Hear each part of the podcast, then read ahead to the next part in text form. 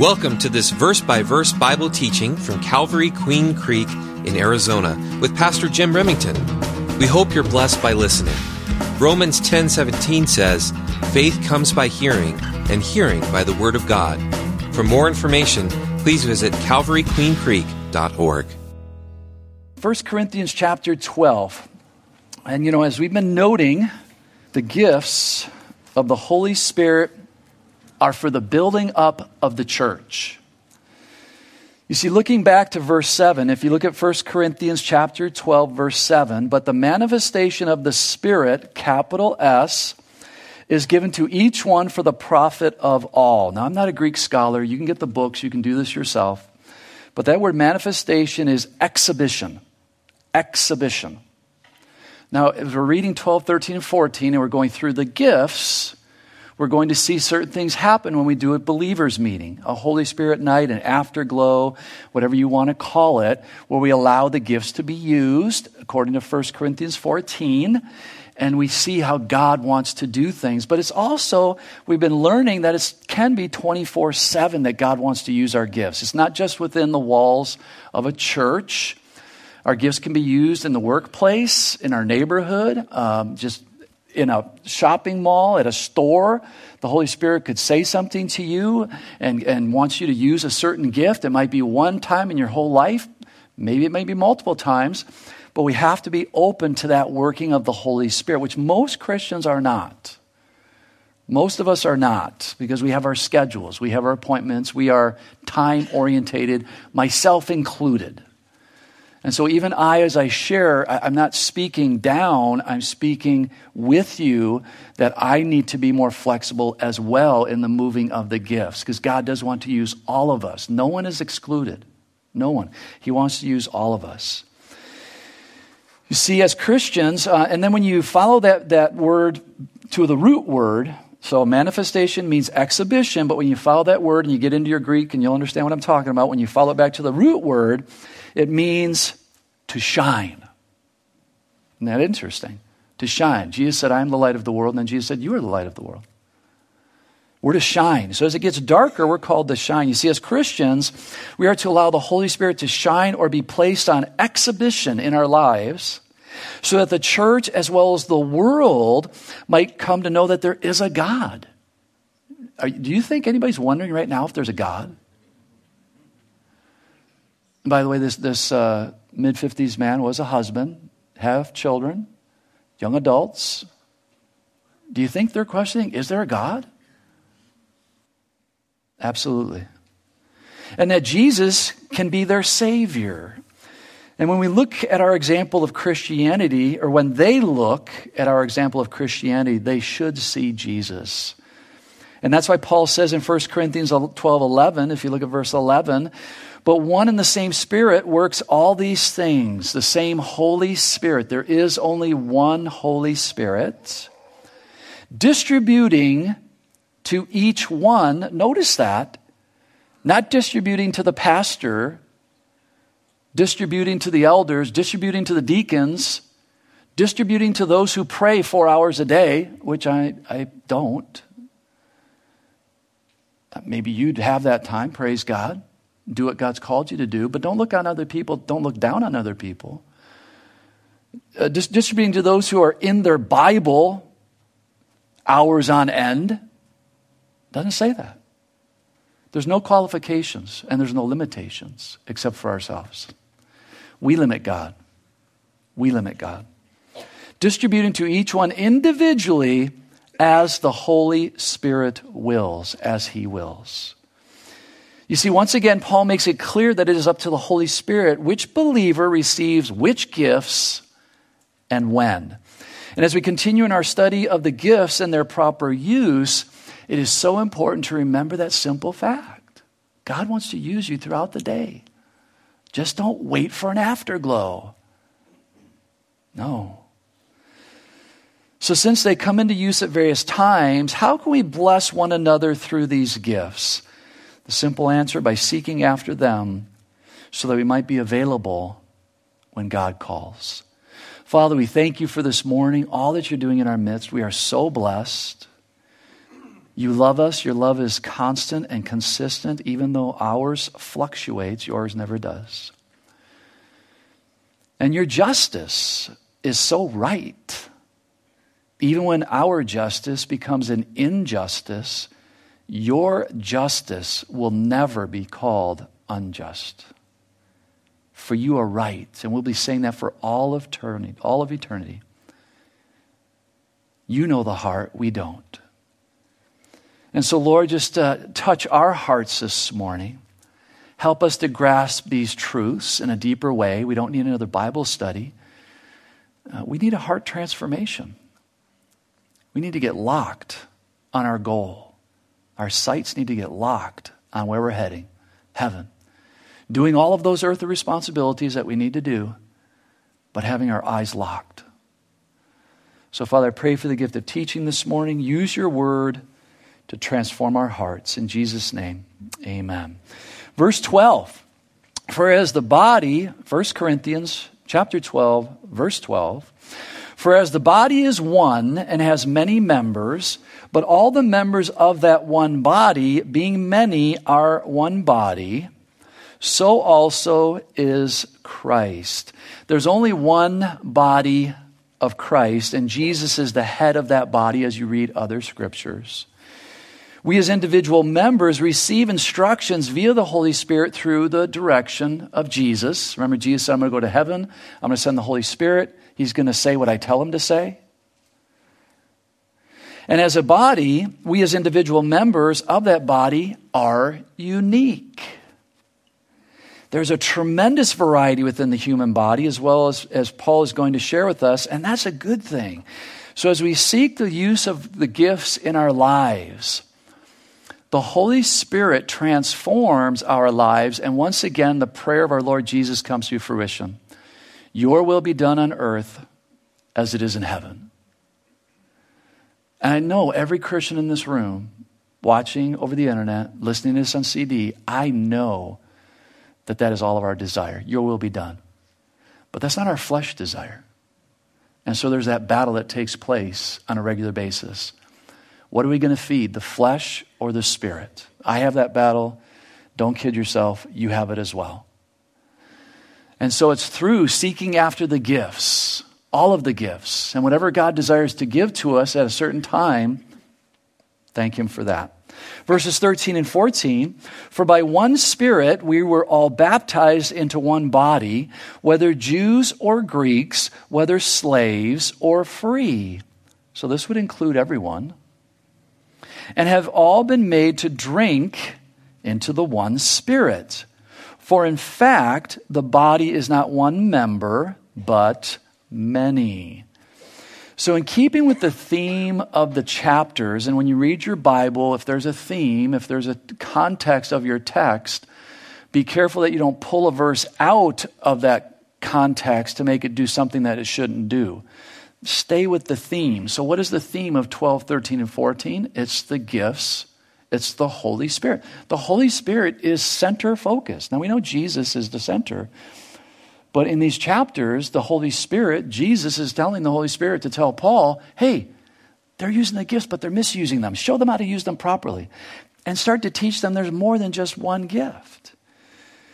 I don't believe this has to do with water baptism in keeping with the context of the text, but rather the baptism of the Holy Spirit. And again, I know for some of you, you may have never heard of that, or you have heard of that, and when you hear me say that, your radar immediately goes up heresy, false teaching, he's leading this flock astray. Well, I encourage you to hang in there because we're going to do a study specifically on a Sunday morning in a few weeks on the baptism of the Holy Spirit. And you'll find that I'm not manipulating scriptures, I'm not taking them out of context, I'm not twisting them to meet my motive. Because what motive would I have of you being blessed with more of the Holy Spirit? You're going to benefit, but I will benefit, and so will the rest of the church benefit. So you want to take all of the scriptures, and you might have to do some debugging of the program. I was raised Roman Catholic. And, and I got saved as a Roman Catholic. And I was reading my Roman Catholic Bible. Guys, if you want to reach a Roman Catholic, don't debate about the Pope. Encourage them to read their Bible. Their New Testament is the exact same New Testament that you have in your laps. For all of sin and fall short of the glory of God. It's the exact same New Testament. Old Testament, the Apocrypha books, okay, don't get hung up on that. Let's get them saved first, you know, clean a fish after you catch it. And so as I was reading my Catholic Bible, and taking my Catholic Bible with me everywhere I went. I had it in my glove compartment. I had it when I went to school. I had it when I went to work. I had it when I went to church. And everybody's looking at me like, what are you doing? Only the priest can interpret the Bible. No, I, I can read the Bible. And again, this is just not bashing Catholicism. You are discouraged from reading your Bible, your Catholic Bible. You're discouraged against that by most of the priesthood.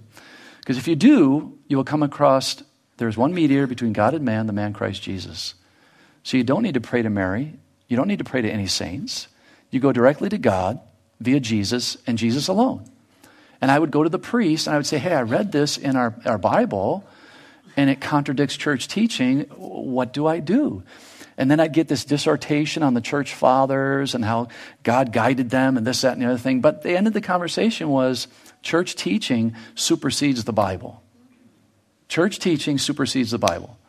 So after seven years, I said, you know what? I can't take this anymore. I have to leave. And I left the Catholic Church. I debugged the program.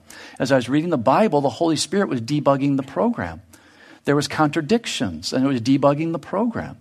So you might have to do some debugging of the hard drive, your brain, because you've been taught and told and taught and told instead of just reading it yourself from Genesis to Revelation and seeing how God works. Not that I got this all figured out, as I said many times, but I truly believe in the baptism of the Holy Spirit. And you, again, you'll see, but start doing your studying now. Be a Berean. Just like salvation and water baptism is available for Jew or Gentile, slave or free, every believer has the same opportunity to receive the baptism of the Holy Spirit. And don't forget, every believer has at least one spiritual gift one Holy Spirit, but many members. So, Paul is now going to expound on the importance of the believer and their gifts through the analogy of the human body. These are what our next verses are going to get into. He's going to take a physical analogy. This is what you can do, this is what rabbis will do. They would take a physical analogy and then they would apply a spiritual principle. So, Paul is going to use this physical analogy. So, just get caught up in the physical analogy as we read through this. Verse 15 If the foot should say, Because I am not a hand, I am not of the body, is it therefore not of the body? You see, if this morning my feet had said to me, You know what? We're not taking you to church today. We're tired of being in that dark, stuffed inside those stinky shoes. We're just going to take a break. And we're going to air out our little tootsies. What about the head? I mean, what would the head or the brain end up saying? Yeah, right. I don't think so.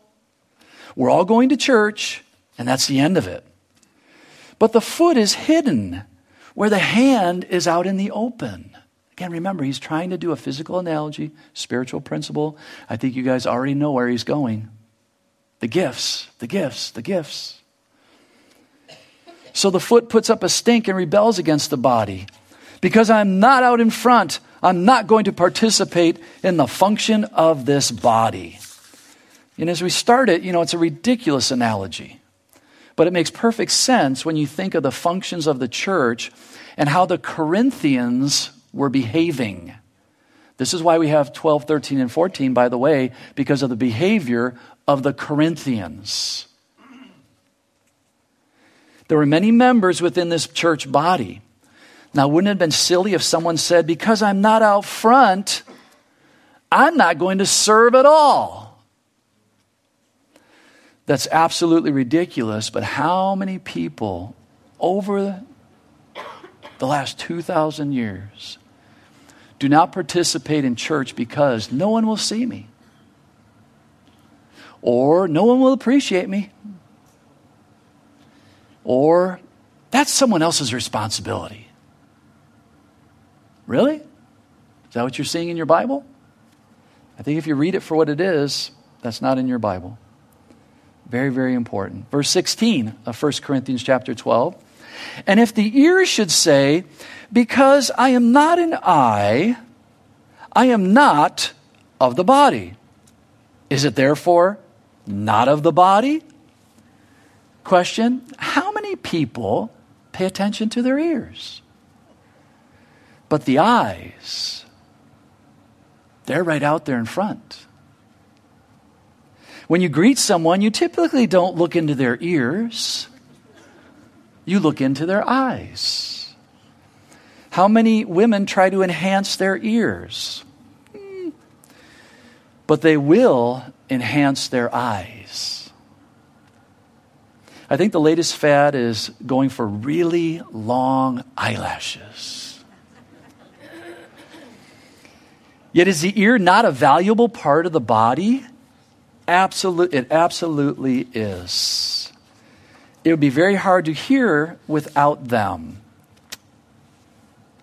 The ear, you say? What about the ear?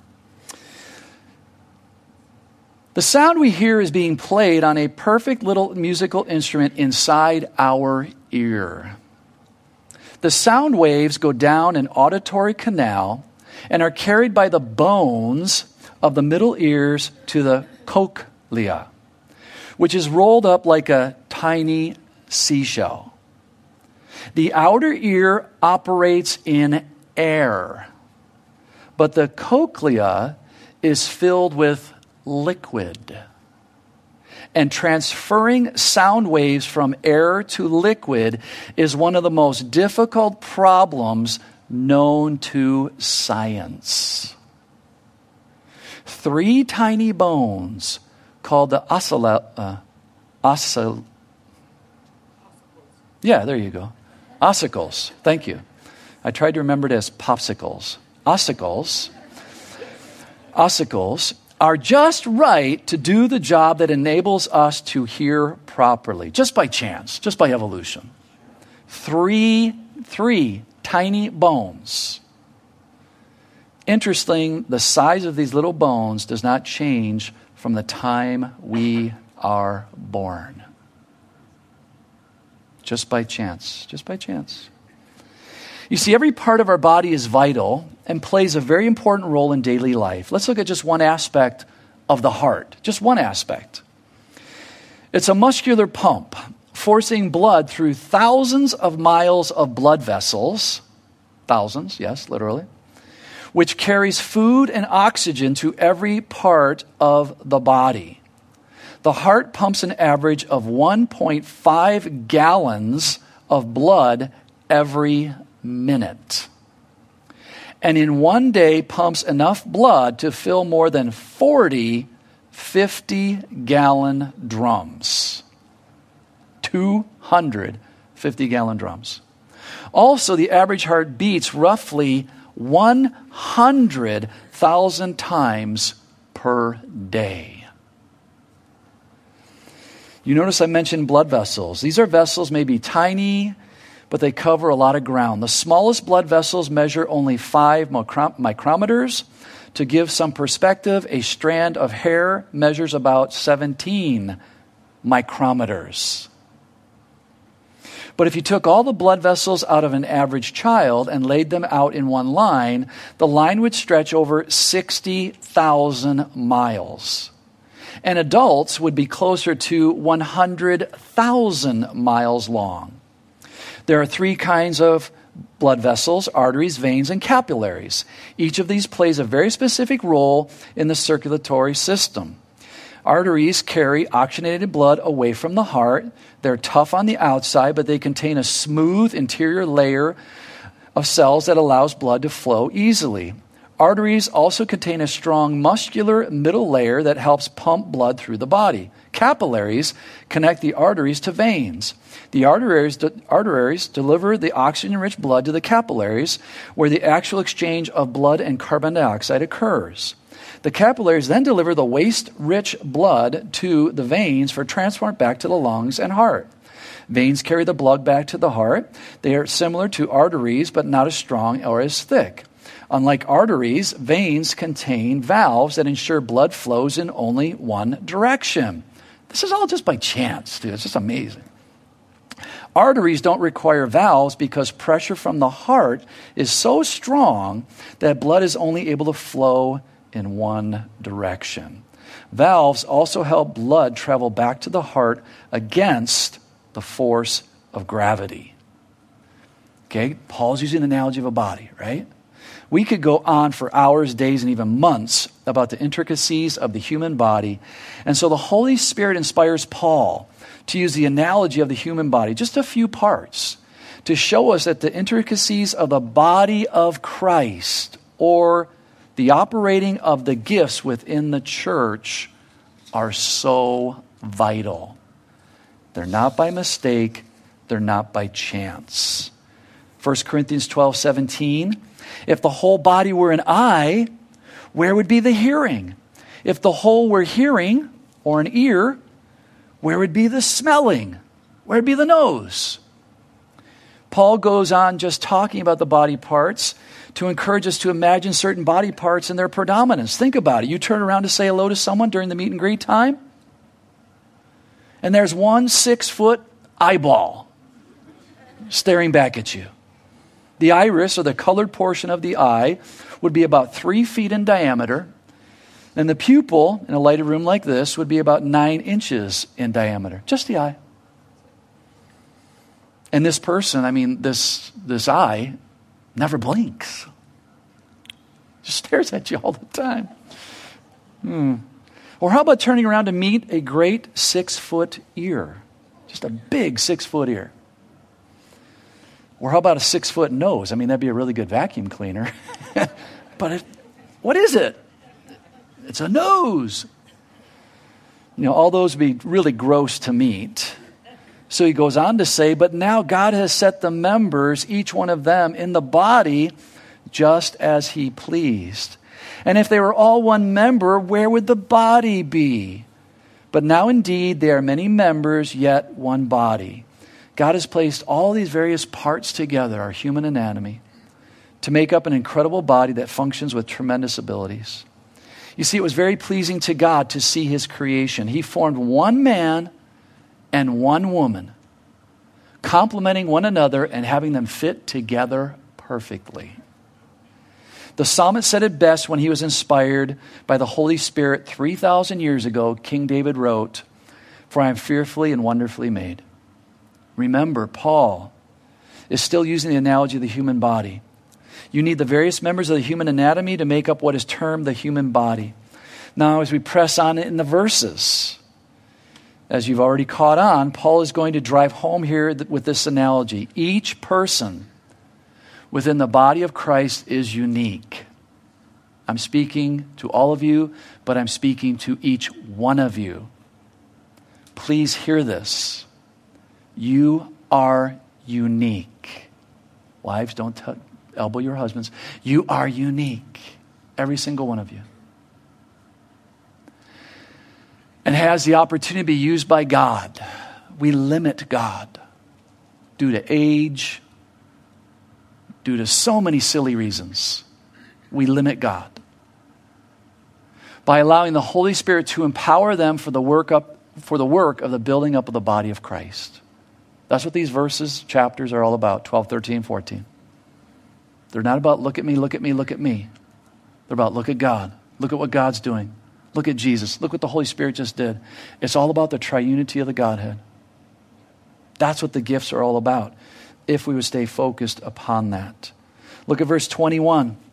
And the eye cannot say to the hand, I have no need of you, nor again the head to the feet, I have no need of you. So, since there are no single member bodies, an eye, a nose, or an ear, Paul goes on to give us another analogy about the body parts by having them talk to one another. The eye wouldn't say to the hand, I have no need of you, nor would the head dismiss the foot. They work together for the well being of the body. It's amazing how my hand works effortlessly, effortlessly in placing certain amount of foods into my mouth. It's amazing every single time. I, I don't think I've ever driven a fork into my forehead. Maybe you have. I, have never done that. I've missed a little bit here and there, especially when I was in the high chair. But as I got older, I, I got it down for the most part. See, it doesn't stop to talk to the elbow or the shoulder. It doesn't hold a rally to get everybody on board. It moves repeatedly until the stomach says stop or until someone else says stop. Verse 22, and my aunts never said stop. Sure, you can eat more. I'm like, no. No, much rather, those members of the body which seem to be weaker are necessary. Have you ever thought about your pinky toe or your little finger lately? If you're to lose one of those, it would affect your everyday life. You know, it might appear to be a feeble member of your physical body, but as I've said over and over again, we know that every part of the body has a purpose. Every part. Verses 23 and 24, and those members of the body which we think to be less honorable, on these we bestow greater honor. And our unpresentable parts have greater modesty. But our presentable parts have no need, but God composed the body, having given greater honor to that part which lacks it. And then there are those parts of the physical body that I would call private parts. We see this in the garden after the fall. Adam and Eve covered themselves. You think that they covered their feet? No. They covered their private parts. And I think most of us have a natural reflex to cover our private parts if something unfortunately should happen. It's, just so natural. God designed us that way. My mom, who was a World War II nurse, she always told us kids to have clean underwear on in case of an accident. I, I never got that, but if I go to the hospital, I don't think they're going to be wondering about my underwear. But she was emphasizing something cover your private parts. But what is Paul's ultimate goal in using this analogy about the human body? Verse 25 tells us that there should be no schism in the body. Schism means a split or gap, a division. Again, think of your body when you're eating lunch and your hand says, Put it in your ear. You're not going to put it in your ear, you're going to put it in your mouth. God designed it that way, that there be no schism, a split or a gap or a division. You see, since the parts of the human body are designed by God and every member is important, it's obvious that those in the body of Christ shouldn't be boasting about what gift they have or arguing about what gift they don't have. As we've been taking note of, it's so important that we find out what gift the Holy Spirit has given to us. Each believer in this room has a gift, specifically, one gift. And then to use that gift through the power of the Holy Spirit, not your own power, but through the power of the Holy Spirit because God can give you other gifts as well whenever He deems necessary. So important. Verse 26 And if one member suffers, all the members suffer with it, or if one member is honored, all the members rejoice with it. Now, again, thinking about the human body, I don't know how, how many of you have ever smacked your thumb with a hammer, or how many of you ever cut your finger with a knife. But when I ever when I do that, first thing I do is, "Oh, you idiot!" That's way I talk to myself, and then I my heart just like, "Ooh, that really hurts." What's hurting my heart? No, with my finger. I just smashed my thumb. Matter of fact, yeah, I got a mark right there. Somebody asked me, "How did you get that?" I don't remember, but I know it hurt. it hurts. You get that sensation of, wow, this is pain. I don't like this. It really hurts. And depending on how deep it was, or what happened, you might go through a lot more pain having a surgery, broken bone, whatever it might be, months of recovery, therapy. It can go a long way. I think we're seeing the theme of being available in these verses here. I think we're th- seeing the theme here. Same with the gifts. When one member of the church suffers and we don't allow the Holy Spirit to minister to that person through our gifts, now, again, this is not manipulation, this is not condemnation. I'm trying to encourage you with the Bible. You have a gift. if you're not using that gift, just like all of our family members, when our kids were growing up, they had responsibilities. If they didn't do the responsibilities, that caused the rest of the household a little bit of chaos. In your workplace, you all have responsibilities. If somebody doesn't do the responsibility, they might get written up and they might get fired. Or at their yearly review, they might get a zero and they don't get a raise. There are consequences in the natural realm, and we forget that there are consequences in the spiritual realm. And so I'm trying to help you see the bigger picture here of our Christian faith. It's not just about Sunday, punching the clock, coming to church, and going home. I fulfilled my religious obligation. If that's what you're doing, you might not be saved. So you better come know Jesus as your Savior. Or you're saved and you're just really lazy. And that's why you don't like this teaching. All of you have a gift. My role in Ephesians is to teach the body of Christ that they have, might do what? That they might do the work of the ministry. Ephesians chapter 4. Please read Ephesians chapter 4 this week. The pastor's role is for the building up of the church for the work of the ministry. That's my predominant role. Not to make you feel good and fuzzy and send you home. It's maybe to irritate you a little bit. And you know that word irritate is in the Bible? Do not forsake the assembling of yourselves together as a manner of some, but come together provoking one another. That word provoking means to irritate. So, not provoking in a bad way, in a, in a let's have a fight way.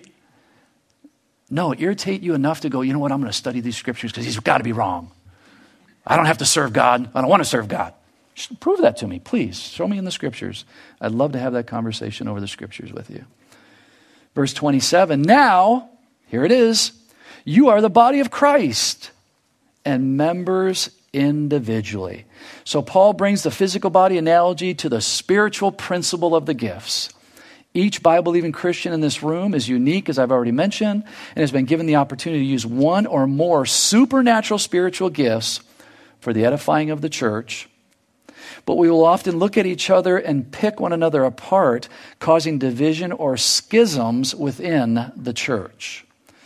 No, we need to allow the Holy Spirit to do a work in our hearts and seek after the supernatural gifts of the Holy Spirit individually.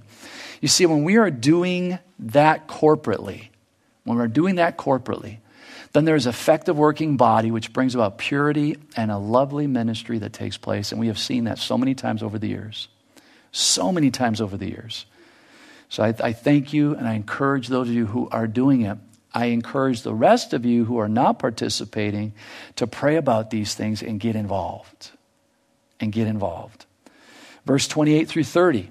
And God has appointed these in the church first apostles, second prophets, third teachers, after that miracles, then gifts of healings, helps, administrations, variety of tongues. Are all apostles?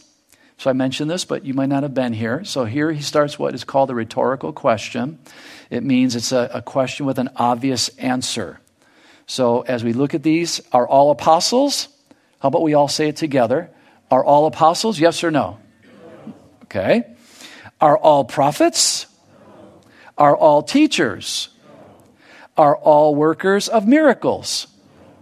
Do all have the gifts of healings? Do all speak with tongues? That might have been hard for some of you to say, because you were taught everyone has the gift of tongues. And if you don't have the gift of tongues, you're not saved. That's why you want to read every verse of your Bible. Consistency, consistency, consistency. Lastly, do all interpret.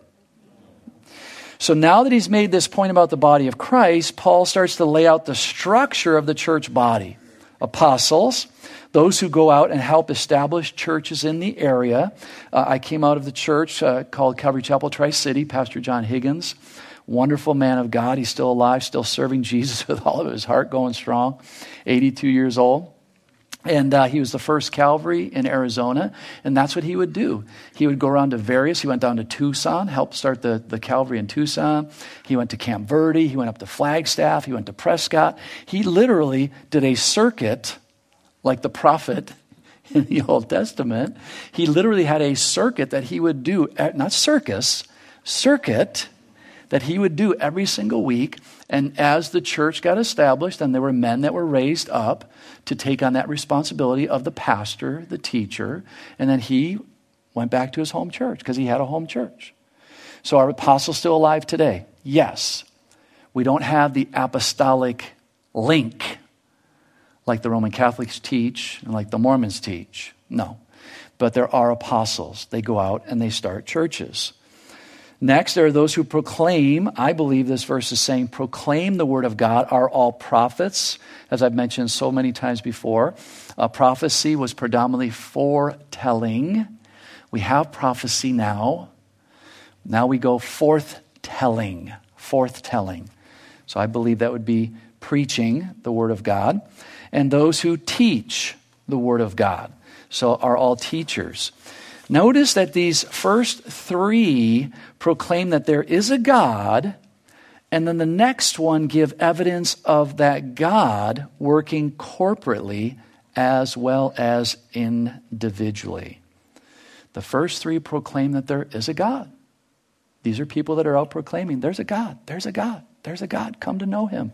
Repent, repent, repent. He loves you. Receive Jesus as your Savior. And then the next show evidence of God working corporately as well as individually. The gift of healings, uh, miracles, healings, helps, administrations, and finally tongues. We wrap it up with verse 31. But earnestly desire the best gifts. And yet I show you a more excellent way.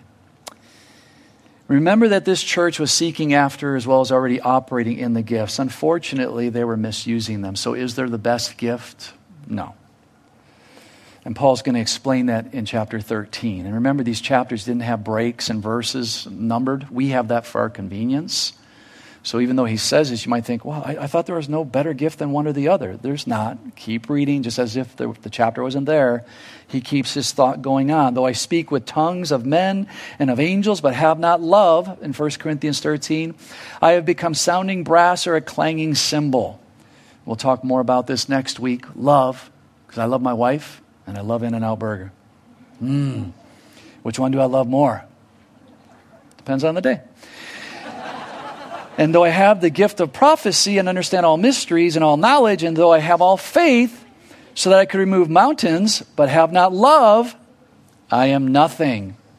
And though I bestow all my goods to feed the poor, and though I give my body to be burned, but have not love, it profits me nothing.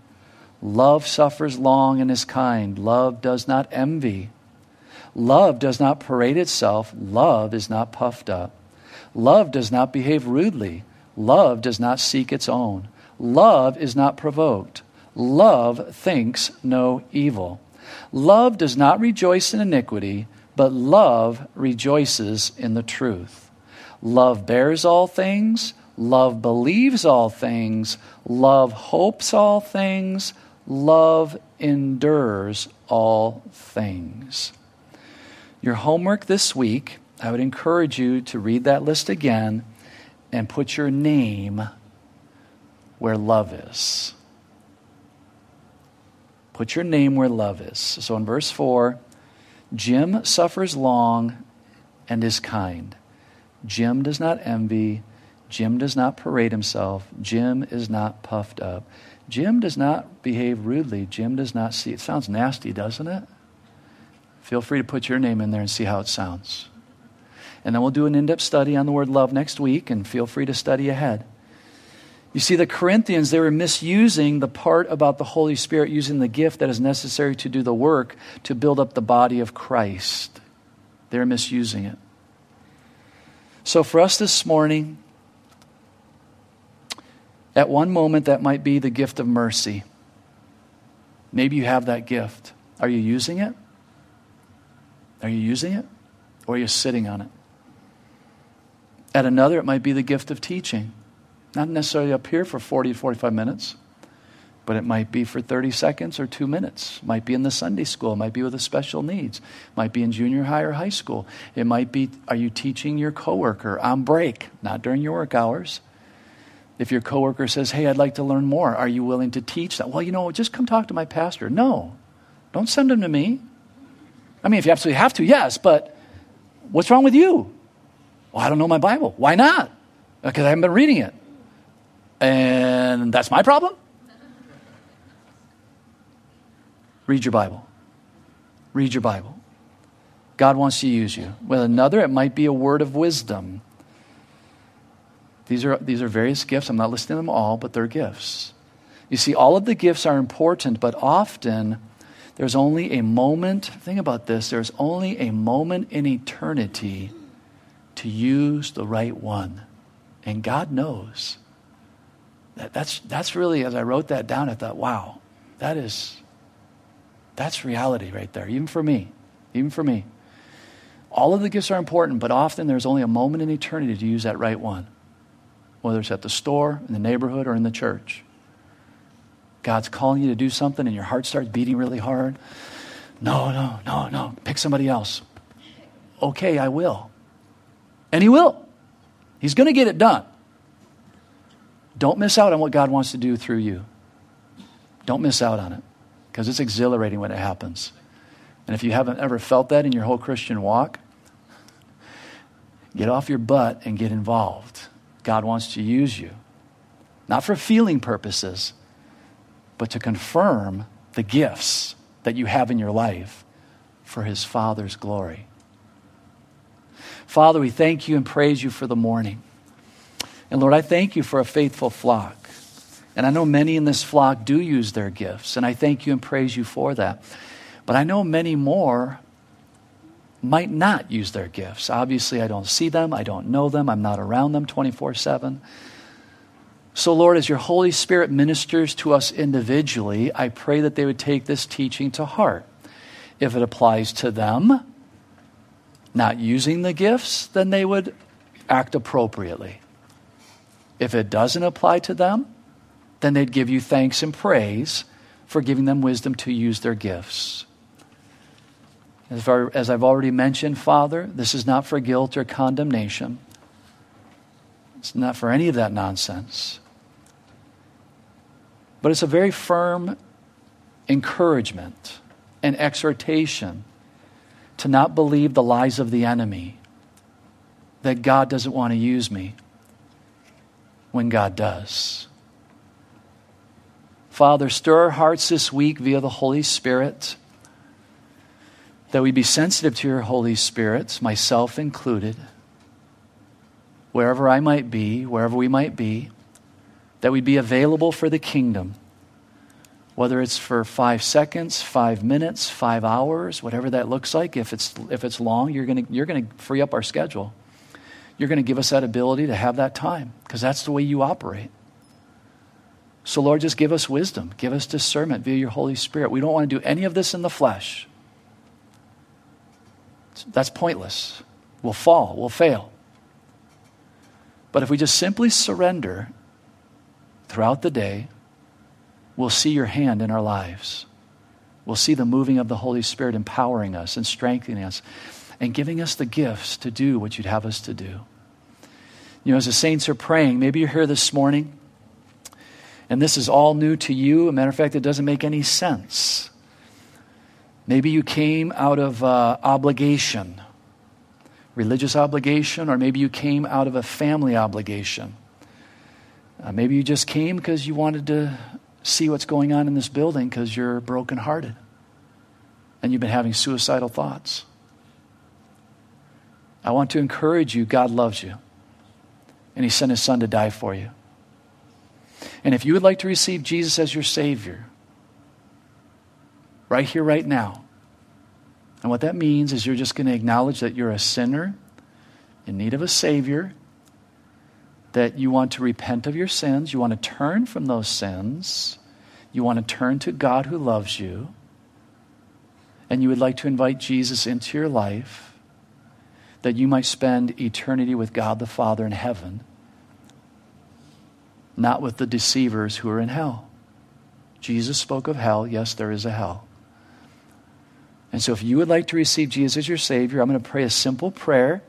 And the people around you are praying right now. They might not know you, they, they don't know if you know Jesus or not, but they're praying for anyone in this room who might want to receive Jesus, that their ears would be open, their spiritual ears would be open, and they wouldn't believe the lie of the enemy right now that, oh, you don't need Jesus. This is religion. This is crazy. Don't do it. No, no, no, no. God loves you. Send his son to die for you.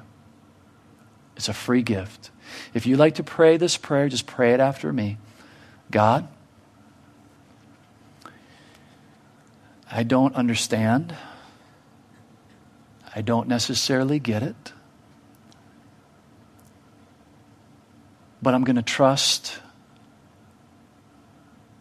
that this feeling that I have right now is what the Bible calls the gift of faith.